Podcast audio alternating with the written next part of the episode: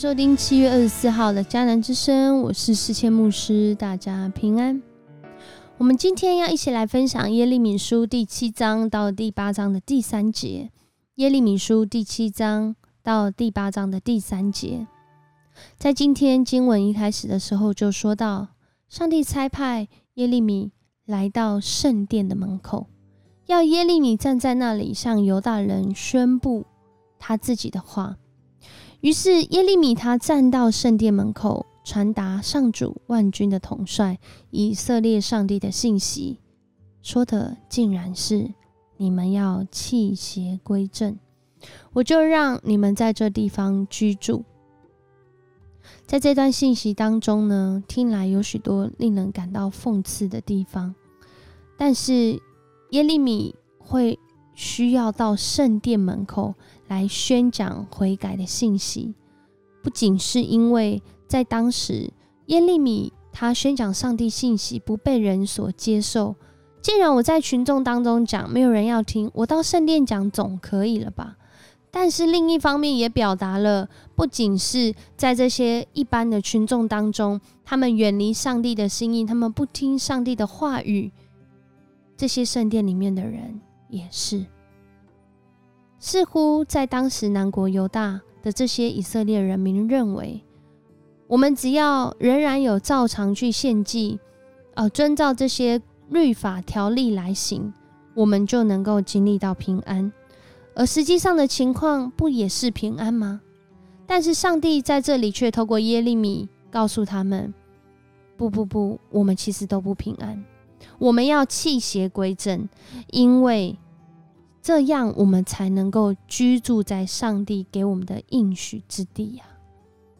这个应许之地，不仅是我们知道的迦南地，也是上帝要与我们同在、做我们上帝的地方。透过今天的经文，我们就可以知道，这些人他们以为有圣殿、有圣殿的崇拜，我们就可以有安全。因为上主的圣殿在这里啊，上主的同在在这里啊，在这里耶利米就说到了一个地方，他们也是因为这样的心态而得到一个很大的教训，就是在示罗当时的约柜在示罗这个地方，他们在示罗，因为是一个上帝同在的地方，因为有约柜，所以他们觉得。既然上帝在这地方同在，因为有约柜的关系，我们有约柜，所以我们不用害怕。不管我们做什么事情，约柜都会保护我们。但是上帝透过一次的战争，让非利士人掳走他们的约柜。他们很清楚知道，原来能够让我们平安的，不是那看得见的圣殿，不是那些敬拜的礼仪跟仪式，不是约柜，而是上帝与我们。同在，是因为我们的生命活出敬虔，活出荣耀，活出吸引上帝同在的生命。在今天的经文里面，就有讲到如何吸引上帝同在呢？如何经历真实的平安呢？在今天经文的这个第二十二节说到：“我领你们的祖先出埃及的时候。”我并没有命令他们献烧化祭或其他祭物，我只有命令他们要听从我，这样我就做他们的上帝，他们就做我的子民。我们一直看这个摩西五经，来到生命记的第二十八章的时候，还真的诶，一打开来看，没有说你们要去献烧化祭，你们要去献什么祭，而是说你们如果这样遵行，我就要赐福你们。如果你们没有这样遵行，我就要降祸于你们。原来上帝所要寻找的，上帝同在的地方，彰显上帝荣耀的地方，不仅是那个礼仪跟仪式，还有在当时、在之后，我们在聚会当中所表达对上帝的尊敬、对上帝的赞叹、对上帝的渴慕。以及我们会后散去，回到我们的家中，去到我们所去的地方，我们仍然有这样的一个心态态度，在面对我们每一天的生活。可惜的是，即使耶利米来到圣殿门口说了这段话，他们仍然不听。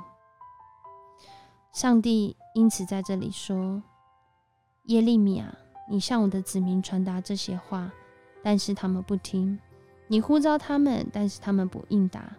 你要指责他们，他们的国家不接受惩戒，不听从我上主他们的上帝，忠信丧尽，他们连提都不提了。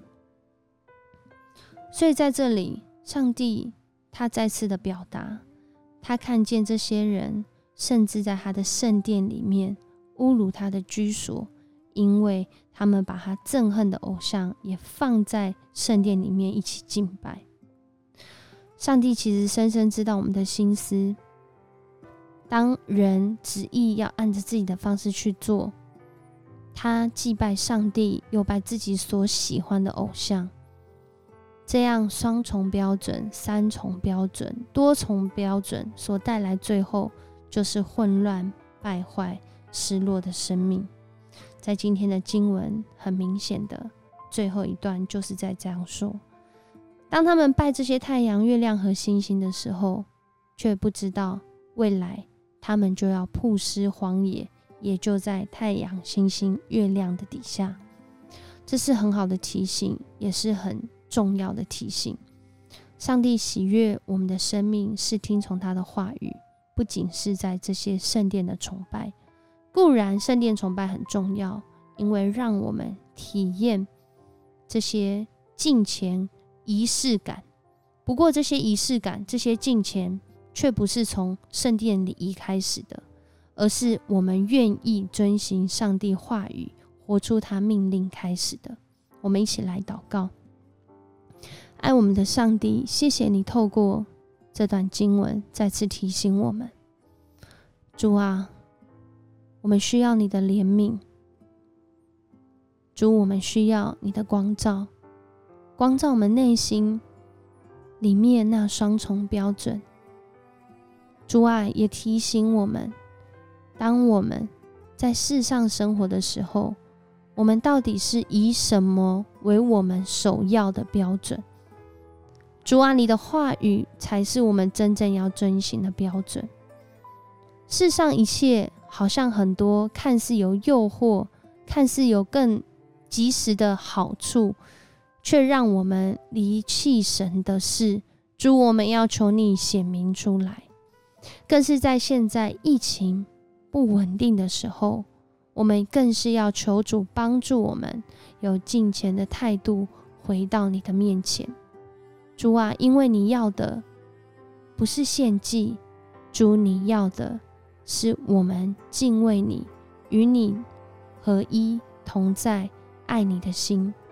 主啊，帮助我们在今天要开始的时候，我们也这样来开始。